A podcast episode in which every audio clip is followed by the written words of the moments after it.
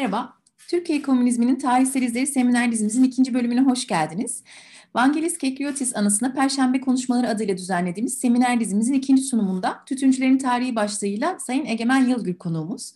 Sunumun ardından soru cevap kısmımız olacak. Ee, sorularınız olursa YouTube'a chat bölümünden yazabilirsiniz. Soruları konuşmacımıza buradan iletiyor olacağız. Ee, başlamadan evvel sözü Tarih Vakfı Genel Müdürü İsmet Akçay'a veriyorum. Ee, herkese merhaba. Ee, hem tüm konuklarımıza e, hem de e, Egemen hocamıza e, hoş geldin diyoruz. Kendisine teşekkür ederiz davetimizi kırmadığı için. Perşembe konuşmaları beklenmedik vefatının ardından o dönem yönetim kurulu üyesi de, Tarih Vakfı Yönetim Kurulu üyesi de olan Vangelis Kekriyatis anısına yapılıyor ve her dönem bir temayla yapılıyor. Bu dönemin başlığı, ana başlığı Türkiye Komünizminin tarihsel izleri. E, bu serinin e, koordinatörü aslında e, vakıf başkan yardımcısı olan e, dostum Doğan, Doğan Çetinkaya. E, Doğan bugün program e, çakışması e, dolayısıyla e, aramızda e, olamayacak e, maalesef. E, kendisi hem katılımcılara hem Egemen Bey'e e, teşekkürlerini e, iletti. E, aynı şekilde Tarih Vakfı Başkanı e, Profesör Mehmet Alkan e, hocamız da e, bir program e, çakışması dolayısıyla katılamıyor. E, o da sizlere e, katılımlarınız ve Egemen Bey sunumunuz için e, teşekkürlerini e, iletti. E, bu seri 5 e, seminer e, üzerinden e, planlandı. E, bugün ikincisini e, yapacağız. Egemen Yılgür Tütüncülerin e, tarihi üzerine e, konuşacak. E, Egemen Yılgür e, doktora tezini geç peripatetik roman tütün işçilerinde ücretli istihdam ve politizasyon e, deneyimleri üzerinden e, e, sundu, başlıklı teziyle e, sundu.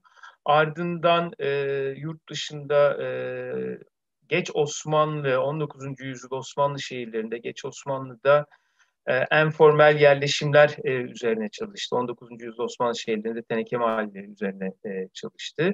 Kendisi e, Yeditepe Üniversitesi Antropoloji bölümünde öğretim üyesi olarak çalışmakta. Aynı zamanda Mimar Sinan Üniversitesi Sosyoloji bölümünde de e, ders vermeye devam etmekte. E, güncel çalışmalarını da peripat peripatetik ve geç peripatetik topluluklar, kent yoksulluğu, prekapitalist toplumsal dokuların kapitalist toplumlarda yeniden üretimi gibi alanlarda e, sürdürüyor. E, sözü daha fazla e, uzatmadan e, Egemen hocamıza e, bırakıyorum ve e, sunumunu e, zevkle dinlemeye başlıyoruz. Hocam çok teşekkür ediyorum. Ee, selamlarını ileten Tarih Vakfı yöneticilerine de çok çok teşekkür ediyorum. Bütün katılımcılara, dinleyicilere de aynı şekilde. Şimdi tabii tütüncülerin tarihi gibi bir başlık olunca insanın hakkında ilk gelen soru kim bu tütüncüler, neden bahsediyoruz? Yani bir bütün bütün işçilerinin ortak bir genel tarihi mi bu? Yoksa bir tikel özel bir gruptan mı bahsediyoruz? Bir belli bazı tarihsel deneyim alanlarını meydana getirdiği özel bir kategoriden mi bahsediyoruz? Evet bu bir tikel bir grup. Ee, önce herhalde yani işin bu kronolojik veya tarihsel analiz kısmına geçmeden önce bu grubun kim olduğundan biraz bahsetmek gerekiyor. Ama tütüncüler adını verdiğimiz tütüncüler diye anılan işte dönem kaynaklarının bir dönemi deneyimlemiş entelektüellerin, politik özürlerin anılarında geçen bu tütüncüler kimdir? Tek bir yanıtı yok bu sorunun. Ben iki dönem içerisinde bu soruyu yanıtlamayı daha makul buluyorum. Birincisi 1940'lara kadar, 40'ların sonuna kadar tütüncüler imajı var. Tütüncülerin gerçekliği, neselliği var. Bir de 50'lerden sonra e, kısmen 80'lere hatta işte 2000'lerin başına kadar devam eden bir başka tütüncüler imajı, algılanması ve gerçekliği var. Her ikisini de ayrı kategoriler halinde değerlendirmenin daha makul olduğunu düşünüyorum. İlki bir çevreye işaret ediyor. Yani 1940'ların sonuna kadar aslında tütüncüler bir topluluk, bir çevre, bir, bir grup, bir çevre. E, nasıl bir çevre bu? E, 1940'ların sonuna kadar Türkiye'de emek eksenli e, işçi hareketleri ve genel olarak politik organizasyonların hepsinde özellikle işçi ayağında, emek ayağında, emek organizasyonlarında bir şekilde şu veya bu yoğunlukta bulunan bir çevre. Çevre deyince tabii aklımıza işte dergi çevreleri falan gelir Türkiye'deki yaygın literatürde. Bu anlamda bir çevre değil ama birbirleriyle ilişkili topluluk özelliği gösteren bir insan grubu. Ee, Samsun'da, İzmir'de e, ve İstanbul'da özellikle çok yoğun bir şekilde bu süreç boyunca ortaya ne çıkmışsa, hangi düzlemde olursa olsun, hangi bağlamda olursa olsun, hangi politik hareketler gelişmiş olursa olsun, bir şekilde bir tarafında özellikle TKP bağlantılı hareketlerde tütüncüler grubunun var olduğunu görüyoruz. Adı üzerinde bu insanları birleştiren şey tütün işçiliği deneyimi, tütünde çalışma deneyimi. Ama e, tütüncüler olarak adlandırılan bu çevreyi bir e, sadece meslek grubu olarak tanımlamak onların gerçekliğini fazla basite indirgemek olur. E, onlara ilişkin analizimizi fazla tek boyutlu bir e, ikiliye oturtmak olur ki bu doğru bir şey değil. Zira meselenin başka tarafları da var. Bu insanlar politik eğilimleri olan bir çevre olmalarının yanı sıra aynı zamanda bir hemşeri topluluğu. Bu insanlar aynı zamanda bir akraba topluluğu. Ee, hemen hemen hepsini birleştiren en önemli nokta Osmanlı İmparatorluğu'nun Selanik vilayetine bağlı Kavala gibi, Drama gibi, Serez gibi bölgelerden gelmiş olmaları. Ee, ağırlıklı olarak bir hemşeri grubu ama belli bir ölçüde bir akraba topluluğu, bir geniş aileler topluluğu olarak da görülebilir. Bakıyorsunuz mesela İstanbul'daki bir akraba çevresi aynı zamanda Samsun'daki tütüncülerle de ilişkili hem akrabalık düzeyinde hem hemşerilik düzeyinde bağlantılara ilişkileri var. Ve bu ilişkiler, akrabalık ilişkileri, dostluk bağlantıları bir şekilde politik alanda da karşılık bulabiliyor. Tabii tütüncüleri 1940'ların sonuna kadar bir çevre olarak tanımladığımızda tabii hemen şöyle bir soru da zihinde canlanıyor. Bu çevrenin bir hiyerarşik yapısı var mıydı mesela? Kendi içinde katı hiyerarşik bir organizasyona dayanıyor muydu? Hayır.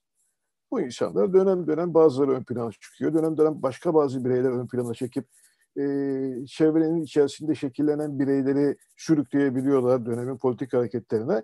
Ama katı, değişmez, kristalize olmuş bir hiyerarşi üzerinde hareket etmiyorlar. Bir kültür var. Bu kültürün e, pek çok farklı görünümü, pek çok farklı yansıması var. Bunlardan bir tanesi de politik duyarlılık. Bu politik duyarlılığın etrafında şekillenmiş bir grup, kristalize olmayan, hiyerarşik olmayan bir çevre. Ama yine 40'ların sonuna kadar özellikle bu grubun e, varlığını da e, özel anlamı da zenginleştiren bir başka boyutu var. Grubun kendi kendini yeniden üretebilme kapasitesi. Tütüncüler e, dediğim gibi biraz sonra da detaylı konuşacağım. E, bak Selanik vilayetine bağlı bölgelerden gelmişler. Kısmen Balkan Savaşları sonrasında gelen bir grup var ama en büyük yoğunluk 1923-24 Türk-Yunan nüfus mübadelesiyle Osmanlı İmparatorluğu'nun e, kaybedilen e, Makedonya topraklarından e, Türkiye Cumhuriyeti'ne gelmiş. Ama e, ya bu insanlar geldikleri gibi kalmamışlar. Yani buraya geldikten sonra bu daha önceki politik deneyimlerini yeniden üretmiş, üretim birimleri başta olmak üzere yaşam alanlarının neredeyse tamamında bir şekilde yeni kuşaklarla temasa geçerek, yeni kuşakları kendi duyarlılıkları da şekillendirerek bu çevre olma özelliklerini sürdürmüşler. 40'ların sonuna kadar karşımıza bir çevre, bir grup, aynı zamanda bir akraba kümesiyle, bir hemşeri topluluğuyla örtüşen e, çok net olarak tarif edemeyeceğimiz bulutsu bir küme var. Hiyerarşik olmayan ama politik duyarlılığın birleştirdiği ama aynı zamanda bu duyarlılığa da kaynaklık eden özgün bir tarihin ortaya çıkardığı bir topluluktan bahsediyoruz. 50'lerden sonra artık aynı özelliğini koruduğunu söylemek pek mümkün değil. Çevre dağılmaya başlamış kendisini bir çevre olarak zihinlerde e, gözlemci bireylerin e, zihin dünyasında bir grup olarak algılanma özelliğini kaybetmiş artık bireyler var karşımızda. Bu insanlar politik duyarlılıklarını, aidiyetlerini e, eğer geçmişten gelen bağlantılarını korumuşlarsa siyasal pozisyonlarını sürdürmeye devam ediyorlar. Ömürlerinin sonuna kadar da pek çok pek çokları bunu sürdürecek. Ama diğer taraftan e, bu duyarlılığı, bu yatkınlığı, siyasal kültürlerini yeni kuşaklara aktarma yeteneklerini büyük ölçüde yitirmeye başlamışlar. Bu özellik zayıflamış. En azından bir çevre olarak kendisini yeniden inşa etme, yeniden üretme kabiliyetini kaybetmiş, dağılmış, büyük ölçüde zayıflamış ama bireyler olarak durdukları yerde durmaya devam ediyorlar. Duyarlılıklarını sürdürmeye, yaşatmaya, e, kısmen aile içerisinde aktarmaya devam ediyorlar ama belli sınırlıklar içerisinde. Şimdi peki bu insanlar kim? Yani aslına bakarsanız 1946'daki e, yasal siyasallaşma deneyimin içerisinde varlar. TKP'nin bütün süreçlerinde en başından itibaren bir şekilde var olmuşlar. Tüm tetkikatlarda öyle ya da böyle adları geçiyor. Kimi zaman en kalabalık grupların arasında bu insanlar. Ee, sonra 50'lerden sonra grup olma özelliklerini, çevre olma vasıflarını kaybetmelerine rağmen kendilerinin bir toplumsal grup olarak yeniden üretme yeteneği büyük ölçüde zayıflamış olmasına rağmen 1960'larda tip deneyiminin de bir parçası oluyorlar. Özellikle mahalli düzeyde bulundukları mahallelerde yerel alanlarda tipindeki süreçlerine, e, toplumsal etkinlik mekanizmasına, yerel düzeylerde tanınmasına ve yerel çalışmalarına çok farklı şekillerde katkıda bulunuyorlar. Bu insanlar kimdi? Bu insanları yaratan arka plan nasıl bir arka plandı? E, ben daha önce çok farklı sebeplerle, çok farklı vesilelerle tütüncüleri anlattım aslında. Bugün bir e, biraz daha yeni bulgularla, e, işte yakın zamanda elime geçen belgelerle, yakın zamanda topladığım e, böyle bilgi kırıntı, kırıntılarıyla kafamda şekillenen yeni şeyleri de paylaşmak istiyorum sizlerle. Şimdi eğer tütüncülerden bahsediyorsak önce Selanik'e odaklamamız gerekiyor. Selanik büyük bir Osmanlı vilayeti. Bu vilayetin içerisinde çok farklı alt birimler var. Ama özellikle Kavala, Drama ve Serez bölgeleri Osmanlı İmparatorluğu'nda tütün işçiliğinin, e, tütün tarımının ve toplanan tütün mamulünün işlendikten sonra ihraca hazır hale getirilmesinin belli başlı merkez üsleri. Osmanlı İmparatorluğu'nun en büyük tarım üretim merkezlerinden bir tanesi. 19. yüzyılın ikinci yarısından başlayarak çok büyük bir üretim alanı haline gelmeye başlıyor. Ee, özellikle Kavala bir liman şehri olarak civar bölgelerde toplanmış tütünün yarı işlenip e, ulusal ve uluslararası tütün alıcılarına teslim edildiği bir teslim noktası. Çok önemli bir liman. İşte üretim süreci, hem tütün tarımındaki üretim süreci hem tütün mamulünün yarı işlenmiş haline getirildiği depolardaki emek ve üretim süreci ama aynı zamanda tütünün de işte e, nakledilmek üzere gemilere yüklendiği nakliyat süreci tüm bu süreçler çok yoğun bir emek talebini meydana getiriyor. Osmanlı Makedonya'sında e,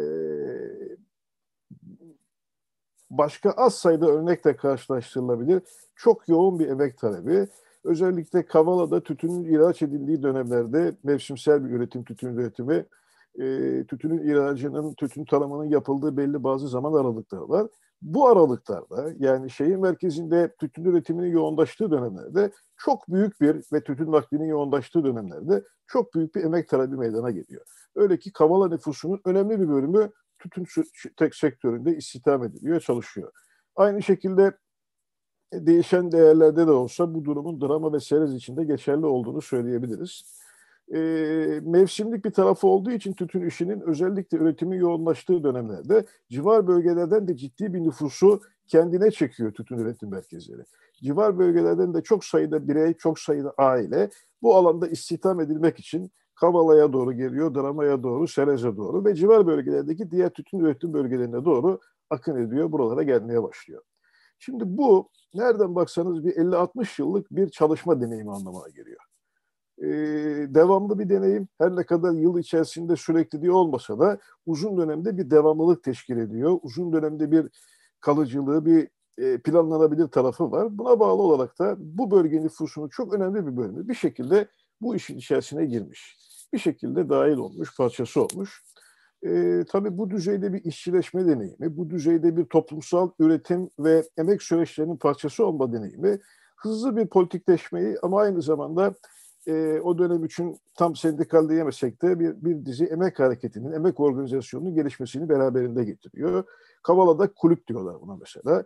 Kulüpler işçilerin bir araya geldikleri, e, zaman zaman protesto gösterilerini organize ettikleri üst çatılar dernekler gibi, cemiyetler gibi, işte kulüpler gibi bir dizi böyle e, o dönemin mevzuatının izin verdiği organizasyon bilimleri. Ama bunların içerisinde aslında bayağı sendika faaliyeti gerçekleştiriyorlar. Ve ciddi bir e, talepkarlık söz konusu, zaman zaman karşılaşmalar meydana geliyor. İşte zaman zaman politik taleplerin işin içerisine dahil edildiği ama ağırlıklı olarak ekonomik eksende gelişen bir hareketlilik. Diğer taraftan özellikle Selanik merkezinde Kavala, Drama ve e, Serez bölgeleri daha ziyade tütün üretiminin e, hem nakledildiği hem de tütün tarımıyla aradaki o depo, depo kısmının yapıldığı yerler. Selanik merkezinde e, tütün fabrikaları var. Tütünler sigara imal edilen fabrikalar var. Buralarda da çalışan bir nüfus var ama Selanik merkezinde özellikle Selanik'in yerli Yahudi nüfusu arasında çok ciddi bir sosyalist politikleşmenin de, sosyalist politizasyonun da geliştiğini görüyoruz. E, hatta bunun da politik bir çatısı da, bir kurumsal çatısı da ortaya çıkıyor. Selanik Sosyalist İşçi Federasyonu başlangıçta ağırlıklı olarak Müslüman olmayan Selanik nüfusunun içerisinde yer aldı. Özellikle de Yahudi nüfusun bir organizasyon ama zamanla e, 1910'lardan itibaren aşama aşama bu diğer tütün bölgelerinde de işte Kavala'da da, e, Drama'da da, Sereze'de, başka yerlerde de yavaş yavaş bu organizasyonun geliştiğini, yaygınlaştığını, taban bulmaya başladığını görüyoruz. Yani bir politik süreç gelişiyor ama bu sürecin bir ayağında çok ciddi bir çalışma deneyimi var ve nüfusun önemli bir bölümünü içinde barındıran bir deneyim. Ortak bir kültür, ortak bir politik duyarlılık, ortak bir konumlanma, emek süreci içerisinde bir ortak bilinç ve algı gelişimi bu dönem söz konusu nüfusun çok önemli bir bölümünü etkiliyor. Fakat meseleyi sadece politik söylemin, e, kavramların, duyarlılıkların yaygınlaşması üzerinden anlama imkanımız yok. Diğer taraftan sosyal ve e, etnik bir dönüşümün de, etnik bir karışımın da meydana geldiğinin altını çizmemiz gerekiyor. Şimdi bu tütün sektöründe karışanlar kimlerdi? Çalışanlar kimlerdi? Yahudiler, Rumlar, Pomaklar, Romanlar, Rumenler, Arnavutlar, yani bölgede yaşayan Türkmenler çok farklı etnik kültürel topluluklar bir şekilde çalışma sürecinin içerisinde ortaklaşmaya başlıyorlar. Şimdi tabii böyle bir şeyi yani söylemek kolay değil ama ben yakın zamanda dönem tanıklarının e, özellikle Osmanlı tütünü, tütünü üzerine, özellikle Kavala tütünü üzerine yazmış batılı yazarların metinlerine ulaştığımda çok enteresan tanıklıklara, bu karışmanın düzeyini ifade eden e, bazı tanıklıklara denk geldim. Önemli olduğunu düşünüyorum bunu. Hani gerçekten bu emek süreci içerisinde geleneksel etnik grup sınırlarının belirsizleşmeye başladığı, gruplar arasında karma evliliklerin yaygınlaştığı, ilişkilerin geliştiği, tarihsel kültürel sınırların, tarihsel kültürel dokunun yavaş yavaş çözüldüğü bir dönem bu. Yani uzun süreli beraber çalışma deneyimi ve arkasından gelişen birlikte politik mücadelenin içerisinde yer alma deneyimi etnik sınırları belirsizleşmeye, kristalize olmuş etnik ayrışmaları, vurgulanan etnik aidiyetleri belirsizleşmeye başlıyor. Bu işin etnik tarafı yani etnik kimliklerin birbirinin içine doğru girmesi. Ee, işin bir diğer tarafı var ki ben bunun da en az etnik sınırların belirsizleşmesi kadar önemli olduğunu düşünüyorum.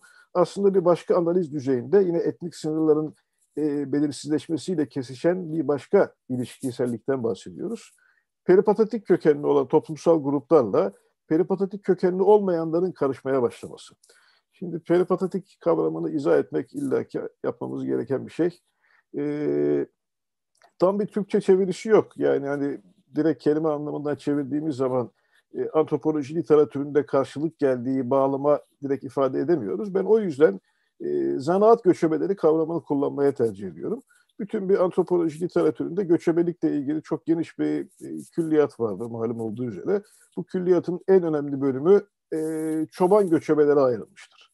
Hayvan sürüleriyle mevsimsel yerleşim noktaları arasında hareket eden büyük insan kitlelerine hem tarihsel kaynaklar hem de güncel etnografik yazının çok önemli bir bölümünde bunlara yer verilir. Kısmen avcı toplayıcı göçebeler de literatürde ayrıcalıklı bir yere sahiptir ama zanaat göçebeleri olarak adlandırılan bu toplulukların incelemeye konu yapılması daha ziyade 1950'lerden sonra özellikle de 70'ler ve 80'lerde gerçekleştiriliyor. Farklı terminler önerilmiş, farklı bakış açıları ortaya konulmuş ama ortak noktaları e, geçimlerinin temeli hayvan sürülerine dayanmayan veya e, temel geçim stratejileri doğrudan doğadan gıdasını toplamaya dayanmayan, geçim geçim stratejisi gıdasını başka insan topluluklarından toplamak olan e, göçebe toplulukları, zanaat göçebeleri. E, zanaat göçebeleri çünkü başka topluluklardan gıda alırken karşılık olarak onlara çeşitli zanaatları ve hizmetleri sunuyorlar. E, zanaatlar mesela ne bileyim işte o bölgede ihtiyaç duyulan mamul neyse yerel bağlamda e, yerel topluluğun veya diyelim çoban göçebelerin, avcı toplayıcıların veya yerel kent nüfusunun doğrudan doğruya edinemediği mamul neyse o mamulün başka bir noktadan alınıp taşınması veya bizzat üretilmesiyle uzmanlaşmış topluluklar. Aynı şekilde yerel toplulukların icra etmeyi ritüel e, kirlilik veya dini nedenlerle, kültürel nedenlerle tercih etmediği pratikleri yap yaparak da e, yani talep olan ama yapılması fiili icrası tercih edilmeyen eylemleri, işleri icra eden bu nüfus grubu da bunların arasında yer alıyor.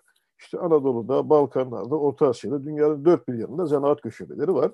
Tek bir topluluktan bahsetmiyoruz açık ki. Farklı farklı etnik grupların, farklı farklı kültürlerin de içinde yer aldığı bir adaptasyon biçimi. Yani sosyo, tarihsel ve e, çevresel şartlara adaptasyonun özgün bir biçimi zanaat köçebesi olmak. İşte Balkanlarda Osmanlı İmparatorluğu'nun Selanik vilayetine bağlı Kavala, Drama, Serez bölgelerinde yaşayan nüfusun bir bölümü de zanaat göçebelerinin e, geleneğini yansıtıyor. Zanaat göçebelerinin içerisinden geliyor. Özellikle romanlar. Romanlar dışında zanaat göçebelerine veya peripatetik topluluklara örnek olabilecek insanlar, aile toplulukları, gruplar var ama en görünür, en baskın, en belirgini romanlar. Romanlar aynı zamanda etnik bir topluluk. E, kendilerine ait bir dili konuşan, e, bu dilinde etnoloji, e, filolojik incelemesi sonucunda en azından tarihin bir döneminde Hindistan'la ilişkili olduğu ifade edilmiş, çalışılmış, literatürün bunu işaret ettiği bir topluluk. Ama bu topluluğun çok önemli bir bölümü geçimlerini yüzlerce yıl boyunca en azından kayıt altına alındıkları tarih dönemleri boyunca zanaat göçebeliğiyle sağlamış. Balkanların demircisi, sepetçisi, elekçisi, kalaycısı ve müzisyeni olmuş bu topluluklar. Tabii Zanaat göçebeleri dünyanın her yerinde geleneksel mesleklerinde olan talebin sanayi ve e, kapitalist ilişkilerin gelişmesiyle birlikte ortadan kalkmasına bağlı olarak farklı adaptasyonlar geliştiriyorlar. Farklı ekonomik pratikleri benimsemeye, farklılaşmaya, sosyal dokularını değiştirmeye, yeniden üretmeye başlıyorlar. İşte benzeri bir süreç bu bölgelere meydana gelmiş. Yine az önce bahsettiğim e, Avrupalı gözlemcilerin, Kavala tütünü üzerinde yazan Avrupalı gözlemcilerin hayranlıkla, daha doğrusu şaşkınlıkla ifade ettiği durumlardan bir tanesi de bu. E, roman toplulukları da geleneksel olarak yerleşik olmayan geleneksel meslekleri icra eden, daha yoğun, daha göçebeliğin, daha bir nüfus e, hareketliliğini, mekansal hareketliliği zorunlu kılan faaliyetleri icra eden toplulukların işçileşmeye başladığına ilişkin, özellikle Kavala ve civarındaki bu bölgelerde şehir merkezlerinin, kasaba merkezlerinin etrafında mahalleler oluşturmaya başladıklarına ilişkin çok önemli bir literatür var. Yani gözlemler, tanıklıklar var. Bu tanıklıkları arka arkaya koyduğunuz zaman e, birkaç başka destekleyici veriyle birlikte karşımıza çok ciddi bir resim çıkıyor. E, bu büyük emek talebi. Kavala'da, dramada, Serez'de meydana gelen tütüm sektöründeki o muazzam emek talebi sadece peripatetik olmayan geleneksel tarımcı, zanaatkar veya geleneksel olarak şehir yoksulları arasında olan nüfus gruplarının içine çekmemiş. Bir zamanların zanaat göçebelerini yani Balkan coğrafyasının demircilerini, sepetçilerini, kalaycılarını, müzisyenlerini de yavaş yavaş içine çekmeye, bu insanları da üretim sürecinin bir parçası kılmaya başlamış. Bir kısmı doğrudan doğruya tanıklıklarını ifade ettiği üzerine kasabaların etrafında mahalleler kurarak yerleşik bir geçim stratejisini benimsiyorlar kalıcı hale gelen mahalleler inşa ediyorlar. Bir kısmı ise hareketli nüfusun avantajlarından veya hareketli bir geçim stratejisinin avantajlarından faydalanmaya devam etmeyi tercih ediyor. Bunu sürdürmeyi tercih ediyor. Hareketliliği ve e, dönemsel olarak yerleşmeyi birleştiren karma stratejileri benimsiyorlar, harekete geçiriyorlar. Ama nihayetinde giderek artan bir yerlileşme, giderek artan bir kavalalılaşma, dramalılaşma ve serezlileşme, bu bölgelerin yerel nüfusu içerisine eğilme eğiliminin, bu nüfusun bir parçası olma eğiliminin gelişmeye başladığını e, biz arka arkaya eklediğimiz tarihsel tanıklıklardan çıkarabiliyoruz. Sonra ne oluyor? Sonra yine dönem kaynaklarının söylediği üzere başka bir şey meydana geliyor. Bu insanlar diğerleriyle birlikte tütün sektöründe birlikte çalışmaya başlıyorlar. Aslında zanaat göçebeleriyle ilgili antropoloji literatürü çok kuvvetli bir şekilde bir detayın altını çizer. Bu topluluklar endogamik özellik gösteriyor. Yani zanaat göçebeleri ve diğerleri arasında, tarımcılar ve zanaat göçebeleri arasında, zanaat göçebeleri ve çoban göçebeler arasında geleneksel olarak bir evlenmeme tabusunun veya evlilik yasağının en azından söylem düzeyinde, en azından ideoloji boyutunda var olduğunu görüyoruz. pratikte bunu aşan başka pek çok örnek olmuş olabilir. Tarihsel olarak bunun yanlışlayan çok sayıda örnek vardır ama böyle bir söylemin böyle çok katı bir sınır aidiyet inancının var olduğuna ilişkin e, sayısız e, etnografik, tarihsel kayıt, gözlem vesaire var. Şimdi bunları bir araya getirdiğiniz zaman yeni bir şey artık zanaat göçebeleri, zanaat göçebesi olmayan farklı sosyal kökenlerden gelen diğer topluluklarla karışmaya başlıyorlar. Daha da önemlisi şehrin etrafında, kasaba merkezlerinin etrafında kurulan bu geç peripatatik yerleşimleri, zanaat göçebeleri, eski zanaat göçebelerinin yerleşimleri, yoksul yerleşimleri bunlar. Sadece bu kökenden gelenlere değil, zanaat göçebesi olmayanlara, ne bileyim romanların yanı sıra, romanlar zanaat göçebesi ama o sosyal kökenden gelmeyen Arnavutlara da, Pomaklara da, Türkmenlere de ev sahipliği yapmaya başlıyor. Dolayısıyla sosyal kökenlerin karışmasıyla etnik kökenlerin iç içe geçmesi birlikte işleyen, birlikte ilerleyen bir süreç olarak e, Osmanlı İmparatorluğu'nun Selanik vilayetine bağlı bu tütün üretim merkezlerinde, tütün üretim alanlarında karşımıza çıkıyor. Ortaya çıkan topluluk artık geleneksel toplumsal sınırların dışında bir topluluk. Peripatatik topluluklar, zanaat göçebeleri esas itibariyle küçük aile grupları olarak hareket ederler. Dönem dönem yılın belli zamanlarında e, ilişkili oldukları başka topluluklarla bir araya gelip daha geniş hükümeler oluştururlar ama toplumsal ufukları, tahayyül alanları, kendilerini, kendileri dışındaki dünyayı kavrama biçimleri bununla sınırlıdır. Bunun ötesine gitmez.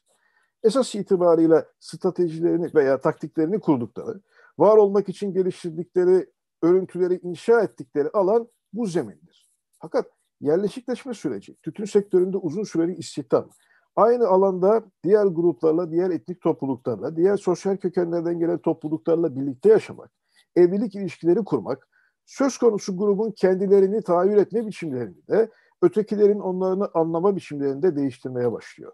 Hem maddi alemde yani olgular alanında, olgular aleminde bir değişim söz konusu, iç içe geçen gruplar, etkileşim var. Hem de algılar düzeyinde bir karışma, etkileşim, etkileşme süreci söz konusu. Dolayısıyla dışarıdan bakıldığında e, romanların hiç kökeni dolayısıyla farklı bir fiziksel özelliği hemen dikkati çeken ilk unsur olduğu için dışarıdan bakan topluluklar, özellikle bölgenin yerel halkları bu fiziksel özelliği işaret eder. Bu yerleşim alanlarındaki roman nüfusu görünür olma özelliğini korur ama yakından baktığınızda aslında bu bölgeler sadece geleneksel olarak zanaat göçebeliğini icra eden romanların yaşadığı yerler değil artık. Ciddi bir nüfus karışımının, ciddi bir toplumsal entegrasyonun ortaya çıktığı ve bu entegrasyonun sadece sosyal alanda kalmadı. Aynı zamanda politik bir duyarlılığın, bir politik pratiğin, pratiğin bir politik habitusun, e, politik eyleme yatkınlığının da adım adım geliştiği, şekillendiği alanlar, mekan parçaları. Ve sonuç itibarıyla bir küme meydana geliyor. Bir toplumsal grup ortaya çıkıyor.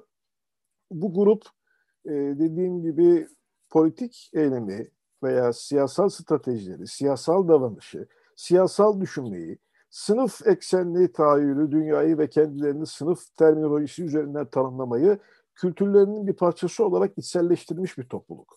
Kültürlerinin bir parçası, bir ayağı olarak işte ne bileyim literatürün böyle temel klasik metinlerinde görebiliyorsunuz. Bunların sürekli tekrarlarında anlatıldığı bir alt kültür gibi gelişiyor.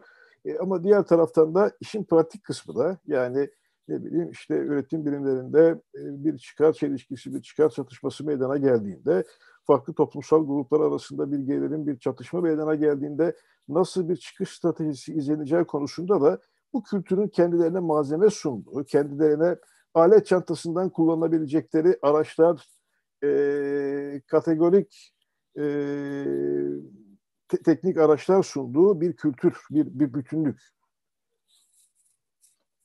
Selanik'te kalmaya devam etselerdi ne olurdu? Kesilmek güç. Yani bu insanlar e, bu kütle şekillenen bu topluluk orada yaşamaya, orada var olmaya devam etseydi bu süreç nasıl gelişirdi? Bir şey söylemek kolay değil. Ama yaşanan bir tarihsel süreç var ve bu tarihsel sürecin sonucunda e, önce Balkan Savaşları ve arkasından da Türk-Yunan nüfus mübadelesi Balkanlardaki Müslüman nüfusla e, bugünkü Türkiye Cumhuriyeti'ndeki Ortodoks nüfus nüfusun yer değiştirmesiyle sonuçlanan bir hareketi, bir, e, bir nüfus değişimini tetikliyor. İşte bu nüfus değişiminin içerisinde e, az önce etnik, sosyal, tarihsel ve politik şekillenmesini anlatmaya çalıştığım topluluk da Türkiye Cumhuriyeti'ne mübadeleyle birlikte esas olarak gelmeye, yerleşmeye başlıyor. Mübadeleyle birlikte sadece insanlar taşınmıyorlar. Sadece bireyler, sadece aileler gelmiyorlar buraya. Mübadeleyle birlikte aynı zamanda çok geniş bir e, kültürün de, bir politik yaklaşım duyarlılığının da, politik yatkınlığa sahip bireylerin de ve politik kültürün de aynı şekilde buraya taşındığını söylemek mümkün. Mübadelenin tabii iskan stratejisi aslında e, Ortodoks nüfusun boşalttığı tarım alanlarına bu insanların yerleştirilmesi yönünde.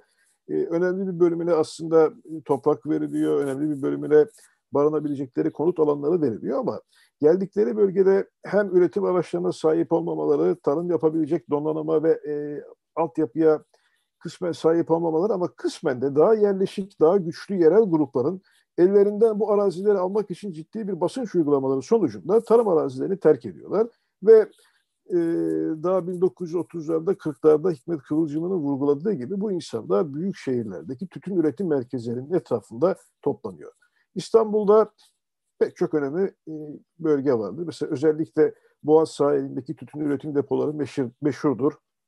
Tophane'de, Beşiktaş'ta, Ortaköy'de bir sürü tütün üretim merkezi var. Bu merkezlerin etrafındaki yerleşim birimlerinde ciddi bir tütüncü söz konusu nüfusun yoğunlaşmaya başladığını görüyoruz. Ortaköy'deki Cavit Ağa Mahallesi, Beşiktaş'ta e, Abbas Ağa'ya doğru e, irili ufaklı böyle dağılmış birkaç yerleşim noktası. E, Tuzbaba civarları yine Beşiktaş'ta. Ortaköy'de Cavit Ağa dışında Ortaköy merkezinin içerisindeki birkaç nokta. Sonra e, meşhur Hacı Üssev'in İplikçi Fırın civarı bu bölgede çok ciddi bir tütüncü yoğunlaşması var. Samsun'da özellikle Hürriyet Mahallesi, İlk Adım civarlarında yoğunlaşıyorlar, toplanıyorlar. Ama onun dışında Samsun'un farklı yerlerinde de bir şekilde tütün sürecini deneyimlemiş nüfus gruplarının var olduğunu söyleyebiliriz. İzmir'de Tarlabaşı civarında yine bir ciddi bir Bornova Tarlabaşı civarında ciddi bir yerleşim alanı ve yoğunlaşma birlikte gelişiyor. Şimdi geldikten sonra bu insanlar bu bölgelere dedim ya farklı bir gelenekten geliyorlar. Kendilerine ilişkin tahayyülleri farklı. Yani sorduğunuz zaman mesela kendilerini nasıl tanımlıyorlar diye. Onlar genç Türkiye Cumhuriyeti'nin vatandaşları. E, çünkü mübadele sürecinin zihinlerinde bıraktığı bir iz var. O taraf bu taraf ayrımı bir şekilde onları da etkilemiş. Ama bunun ötesinde kendi kimliklerini tanımlamak için kullandıkları en temel vurgu işçilik.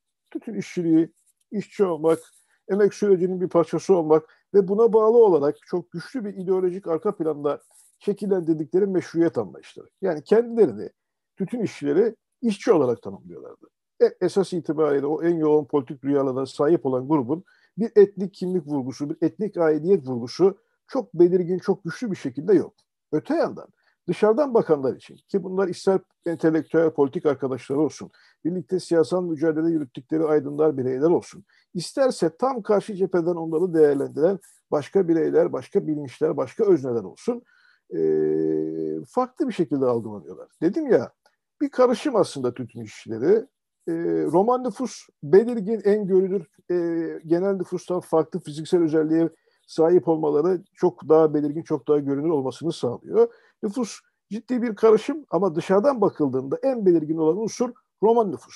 Buna bağlı olarak da kendi arkadaşları yani birlikte mücadele ettikleri entelektüeller, aydınlar Bunlar için e, esmer vatandaşlar, tütün işçisi esmer vatandaşlar veya e, Çingene kardeşlerimiz diyor. E,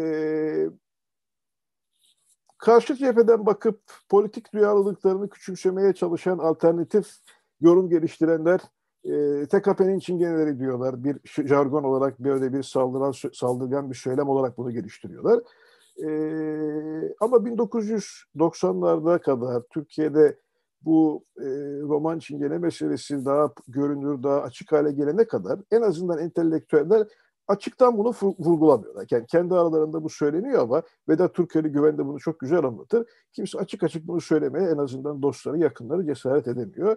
Çok uzun bir süre boyunca bu arkadan söylenen ama yüze karşı ifade edilmeyen bir sır olarak kalmaya devam ediyor. 90'lardan sonra yavaş yavaş artık tütüncülerden bahsedilirken roman tütün işçileri veya roman tütüncüler gibi ifadelerin daha sık daha yaygın bir şekilde kullanılmaya başlandığını metinleri takip ettiğimizde görebiliyoruz. Tabii bu tamamen ayrı bir süreç, yeni bir gelişme. Ama nesnel olarak baktığımızda karşımızda bir karışım var. Etnik bir karışım dediğim gibi. e, Roman nüfus belirgin ve ağırlıkta olmakla birlikte bu karışım işin bir tarafında ama sadece etnik bir karışım değil bu çok basite indirmek olur meseleyi aynı zamanda sosyal bir karışım. Yani zanaat göçebesi arka planında gelenlerle bu arka plandan gelmeyen nüfusun özgün bir, bir araya gelmesi sonucunda benlik kavrayışları, kendilik tanımları, kendilerine ilişkin kurdukları terminoloji farklılaşmış bir nüfus grubu karşımızda duruyor e, tütüncüler özelinde. 1940'lara kadar hemen hemen her politik girişimde, Türkiye'de geliştirilen her politik atılımda e, özellikle sol tandansız siyasal girişimler ne zaman bir atılım girişiminde bulunsa bir şekilde buralara başvurmuşlar. Eğer bir parti kurulacaksa, bir dernek kurulacaksa ya Hacı Hüsrev'e ya Ortaköy'e gidiyorlar. Ya Hacı Hüsrev'deki mahalleden destek alınıyor ya Ortaköy'den. Aynı şekilde Anadolu'daki bölgelerde Samsun'da ve İzmir'de bir şey olacaksa bu bölgelerin bir şekilde dahil olması, işin olmazsa olmaz tarafı. Bunlar dahil olmadan, sürecin bir parçası olmadan hareketler gelişmiyor. E, tabii burada şunu vurgulamak istemiyorum. Tek emekçi grubu, tek emek grubu bu değildi Türkiye'deki sol politik hareketlerin başka gruplar da vardı. Onların her birinin ayrı ayrı değerlendirilmesi, incelenmesi gerekir. Örneğin kunduracılar gibi. Ama tütüncüler de bunlar arasında önemli, görünür ve belki de en çok göze çarpan unsurlardan bir tanesiydi. Sahip oldukları bu özgün tarihsel, etnik ve sosyal arka plan nedeniyle biraz da egzotik bir anlam da yüklendiği için bu topluluğa herhalde görünürlüğü diğerlerinden biraz daha da fazlaydı. Ama nicel olarak da önemsiz olduğunu söyleyemeyiz. E, tetkikatların tutuklama listeleri bize aslında çok da küçümsenemeyecek bir grupla karşı karşıya olduğumuzu büyük ölçüde ifade ediyor.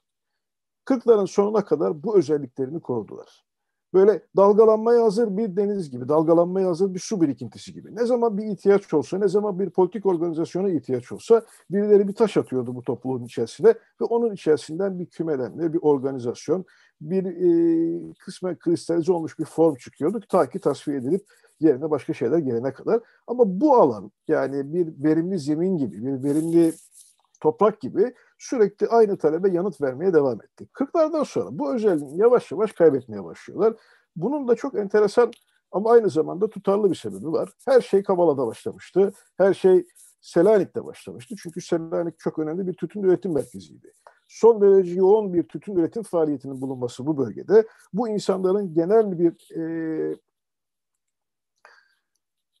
çalışma deneyimi içerisinde hem politikleşmeyi ama aynı zamanda geleneksel, etnik, kültürel sınırlarını belirsizleştirerek daha büyük bir kümenin içerisinde erimesini, yeni bir toplumsal grup oluşturmasını yol açmış, meydana getirmişti. Şimdi 1930'ların sonundan itibaren Türkiye'de tütün sektöründe yapısal bir değişim meydana geliyor. Yeni bir teknik ortaya konuluyor ve bu teknikte üretim yapılması özellikle Amerikalı alıcılar tarafından tercih edilmeye başlanıyor. Buna Tonga usulü diyorlar. Geçmişte tütün yarı işlendikten sonra, özel olarak hazırlanıp dizildikten sonra sandıklara konulurken artık buna gerek yok. Tütünler yarıma konuluyor, rastgele yerleştiriliyor. Herkesin yapabileceği basitlikte kalifiye olma niteliğini yitirmiş bir meslek haline getiriyor tütüncülük. Hal böyle olunca kuşaklardır bu işi icra eden tütüncülerin sektördeki ağırlığı, önemi, vazgeçilmezliği azalmaya, adım adım sektörden tasfiye edilmeye, sektördeki konumlarını kaybetmeye başlıyorlar. Bazıları çalışma deneyimi diğerlerinden fazla olanlar diğer sektörlere kaymaya başlıyor. Tekstil gibi, işte konserve üretimi gibi çok farklı sektörlerde çalışıyor. Bazıları ise artık yavaş yavaş kayıt dışı işlere, örneğin müzisyenlik yapmaya başlayanlar var, ayakkabı boyacılığı yapmaya başlayanlar var, losracılık yapmaya başlayanlar var. Çok farklı alanlarda geçimlerini icra etmeye başlıyorlar. Çok farklı alanlarda çalışmaya başlıyorlar ve nüfus yapısı da faaliyet alanlarında karmaşıklaşıyor. Şimdi bu insanların geleneksel olarak kendi grup kimliklerini ürettikleri zemin üretim birimleri, tütün depolarında tütün depolarında yeni yeni çalışmaya başlayan o yeni kuşakta büyük bölümüyle akraba oldukları yeni gençlerle ilişkilenerek kendi varoluşlarını, kolektif algılarını başka insanlara aktarıp bir devamlılık meydana getiriyorlar. Üretim birimlerinden kopmaya başladıktan sonra makinalaşma da tabii buna eşlik eder. Yavaş yavaş tütün depolarında ağırlığın sarsılmasıyla beraber artık geleneksel güçlerini kaybetmeye, izole olmaya, zayıflamaya, marjinalize olmaya başlıyorlar. Sınırları belirsizleşen, e, daha doğrusu bu e, politik çevre olma özelliğinin sınırları belirsizleşip çözülmeye başlıyor. Ama bireyler kendi aidiyetlerini son derece net bir şekilde tanımlamış, zihinlerinde bir e, politik duruşunun çok katı bir şekilde şekillendiği bireyler konumlarını sürdürmeye devam ediyorlar. Yaşadıkları mahallelerde, yaşadıkları semtlerdeki politik duruşlarını koruyarak sürdürüyorlar. E, konuşmanın başında da söylediğim gibi 1960'larda tip her seçime girdiğinde örneğin Kasımpaşa Hacı Hüseyin Mahallesi'nde çok ciddi oylar alıyor. Enteresan bir şey bu. E, Türkiye ortalamasının üzerinde oylar. Kasımpaşa ortalamasının üzerinde oylar. Bazı sandıklarda birinci parti çıkıyor, ikinci parti çıkıyor. Tabii bu büyük ölçüde bu geleneğin yarattığı izlerden kaynaklanır.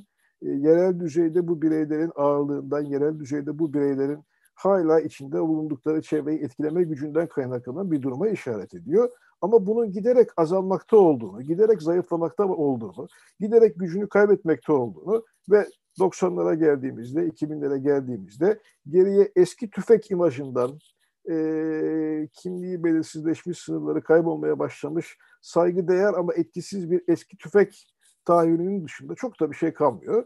Hatta tütüncülerin benim burada ifade etmeye çalıştığım tarihsel anlamı, onların Türkiye'deki bu siyasal yaşamın içerisinde oynadıkları rol de unutulmaya, silinmeye, ancak muhataplarının zihninde, ancak onları tanıyanların birinci derece tanıklıklara sahip olan arkadaşlarının, mücadele arkadaşlarının veya entelektüellerin zihninde belli belirsiz imajlar olarak kalmaya başlıyor ve sahip oldukları önemi giderek yitirilmeye, unutulmaya başlandığını bu anlamda söyleyebiliriz.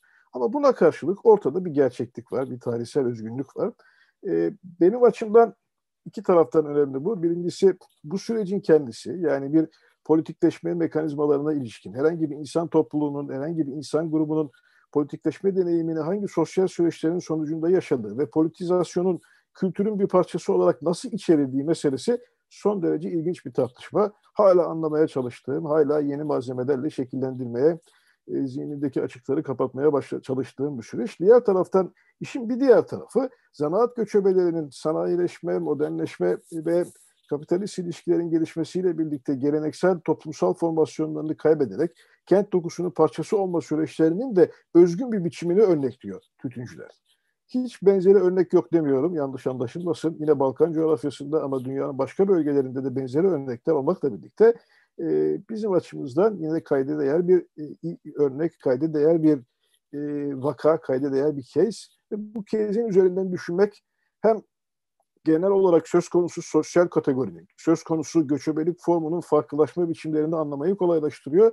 Ama bütün bu teorik kuramsal tartışmanın ötesinde, bunun dışında e, yerel bağlamda kendi tarihselliği içerisinde, kendi tikel tarihselliği içerisinde de tütüncülerin çok önemli, kıymetli bir hikaye olduğunu, kıymetli bir deneyim alanı olduğunu ve bu deneyim alanına ilişkin her yeni bilgi kırıntısının da bizim kavrayışımızı zenginleştirdiğini düşünüyorum. Üzerinde çalışılmaya, araştırılmaya devam edilmesi, e, yılmadan, vazgeçmeden üzerinde çalışılması gereken bir alan olduğunu düşünüyorum tütüncülerin.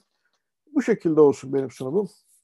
Varsa eğer soru veya başka bir katkı dinlemek, yanıtlamak isterim. Hocam çok teşekkür ederiz sunumunuz için. Ee, henüz bir sorumuz yok, gelmedi. Nazlıcığım var mı ee, bize ileteceğin sorular?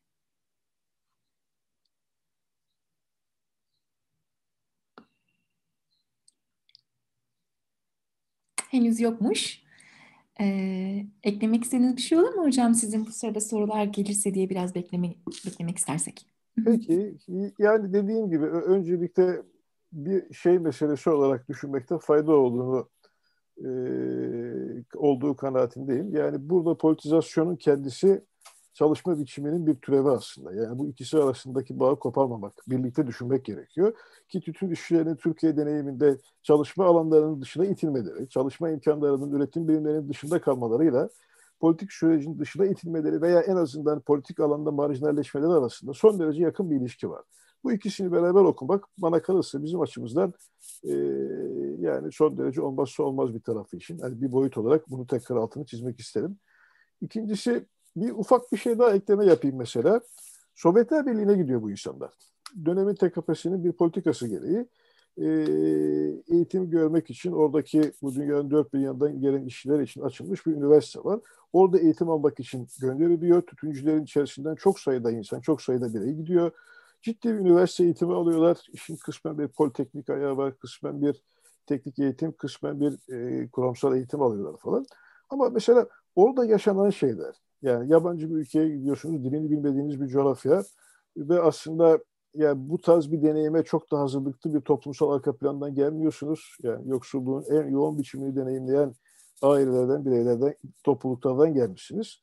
E, çok enteresan bir süreç yaşıyorlar. Kimileri orada kalıyor, dönemiyor. E, dönüş süreçleri çok zahmetli oluyor. Orada evleniyorlar. Evlendikten sonra Türkiye'ye dönmeleri gerektiğinde eşlerini bırakmak zorunda kalıyorlar. Bazıları çocuklarını bırakmak zorunda kalıyor arkalarında. Sonra geri dönüyorlar Türkiye'ye. Dediğim gibi dönemeyenler hayatlarını orada sürdürmek zorunda kalanlar var. E, tütüncülerin hikayesi benim için karşılaşmaların hikayesi. Sıra dışı karşılaşmaların hikayesi. Beklenmedik.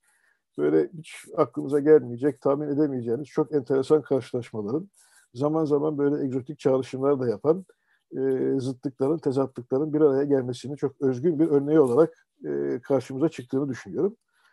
E, bu şekilde. Teşekkür ederiz.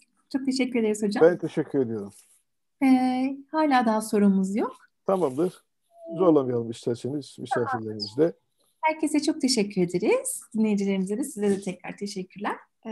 Haftaya tekrar, pardon iki hafta sonra tekrar görüşmek üzere diyorum ben. Görüşmek üzere. Hoşçakalın. Çok teşekkürler. Çok teşekkürler. Sağ olun. Hoşçakalın. Hoşçakalın. Günler.